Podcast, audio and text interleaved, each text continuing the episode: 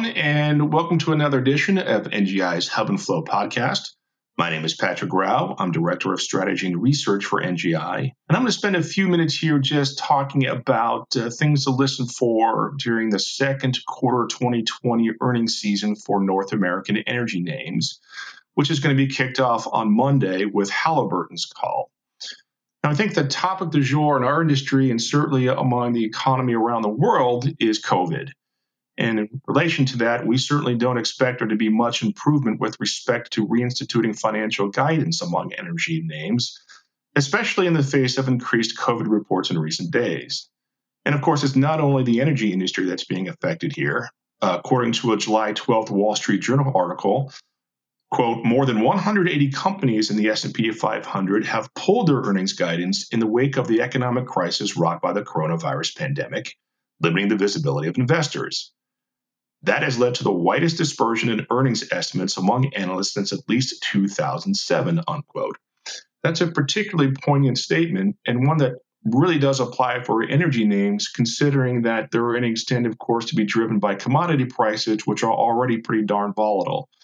So we expect there to be a really wide net in terms of earnings makes and misses this quarter.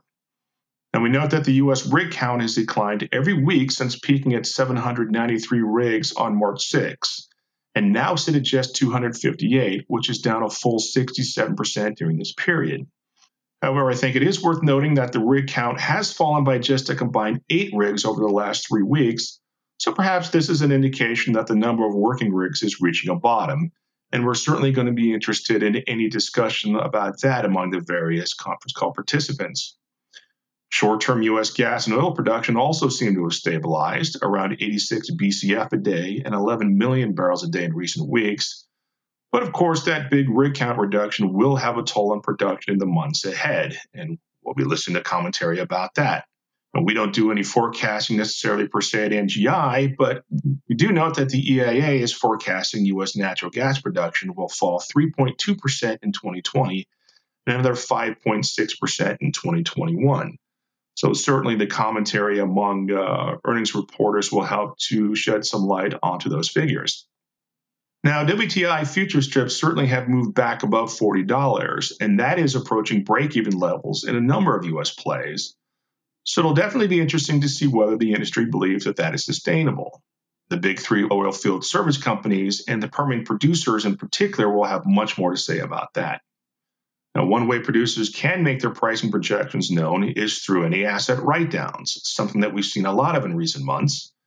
In our view, asset write downs would be a not so subtle indicator that industry players no longer believe WTI prices will be in the 50 to $55 range long term, considering that that was a price deck that many of them used to justify their original pre COVID 2020 capex budgets. Another main topic that we'll be listening to are bankruptcies. And we see that the energy industry alone has accounted for roughly 20% of all U.S. bankruptcy filings so far in 2020. And some of the more recent names to join that list are Chesapeake Energy, Hi-Crush, Extraction Oil and Gas, and I see that the California Resources Corporation just filed this morning, and these are to name but a few. So, a question that we have is what's going to happen to the assets among these companies? Will they stay with those companies or are they going to sell some of those off? And that has ramifications certainly from a news flow standpoint. Uh, if some of those assets move from the publicly traded to uh, the private sector, there will be all that much less news flow on that. We also note, as we have in the past, that roughly uh, one third of our 140 companies in our energy coverage group have non investment grade ratings. And that percentage is actually higher because quite a few names don't even have debt ratings of any sort. In the Appalachia, this is particularly uh, important because really all the publicly traded names in the Appalachia are junk status, and that's an area that accounts for roughly one third of U.S. gas production. Uh, we note that some other sectors that are particularly vulnerable right now to bankruptcies, and this is based on current debt ratings, are pressure pumping names, proppant providers, and offshore drillers. So we're certainly interested to hear commentary among this. Now, one sector that has been more immune from immediate bankruptcies, or at least a threat of that, of course, it's the pipeline industry, as those names all tend to be investment grade. But of course, this is a sector that's received a pretty big jolt in recent days. You had Dominion's decision to abandon their Atlantic Coast pipeline project, along with a judicial order for DAPL to cease its operations. And we note that Energy Transfer had already said in recent quarters that it had increased the discount rate it uses to account for greater risk in the sector. So, our question is what do these recent moves and announcements do to the perceived risk profile of the pipeline industry? And this is of particular interest to us with respect to whether the riskiness of pipelines is spreading to the Gulf Coast, which, of course, is an area that historically has been more pro energy development such things could negatively impact the second wave of LNG export facilities in particular, especially since some of the new US pipelines that are on the drawing board are designed to serve those projects. Now, we know that US natural gas production tends to be a little bit higher cost wise via the rest of the world, and that's on a marginal cost production basis. So, second wave LNG facilities, they really do need to compete on lower total capital costs and any increased pipeline expenditures because of increased risks would not be so great for those developers, everything else being equal. Now, on the flip side of all of that, you've got Warren Buffett's announcement the other day that uh, it's going to spend nearly $10 billion to purchase Dominion's pipeline and storage aspects.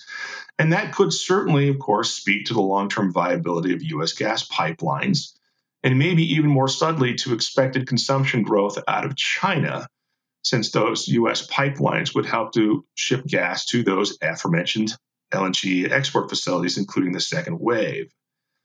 Now, another thing, though, that this could be saying is that perhaps that this means that there is going to be a growing premium valuation premium for existing assets, pipelines, that don't have to go through all the red tape that greenfield projects continue to face. So, this is a very, very important topic, of course, and we're going to be listening to conversation about this. We certainly anticipate that analysts are going to be asking many questions about this topic, so it should lead to a very lively discussion this quarter. One other thing that we're particularly listening to this quarter is any news of potential increase of natural gas exports to Mexico. And this is all in the face of our understanding that Fermaca's Guadalajara system in Mexico is now complete.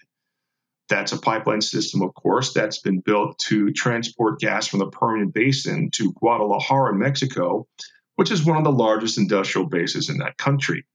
Now, Fermaca itself is not publicly traded, but perhaps there will be some commentary about this from pipeline names that are publicly traded and have a presence in Mexico, such as IEnova and TC Energy.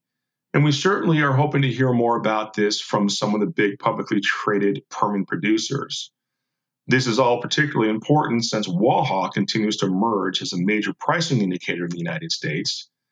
And the future of Waha prices certainly has ramifications on many subsectors of the U.S. natural gas industry.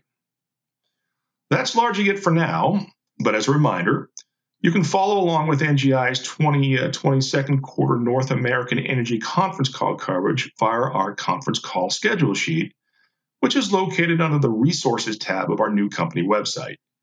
In addition to providing earnings call dates and times for the various companies in our coverage universe, that sheet also includes links to both company investor relations websites and to NGI's editorial coverage of the more prominent names on that list. On behalf of everyone at Natural Gas Intelligence, this is Patrick Rao from New York, wishing you all continued health during these difficult times. Stay safe, everyone, and we'll talk to you again soon.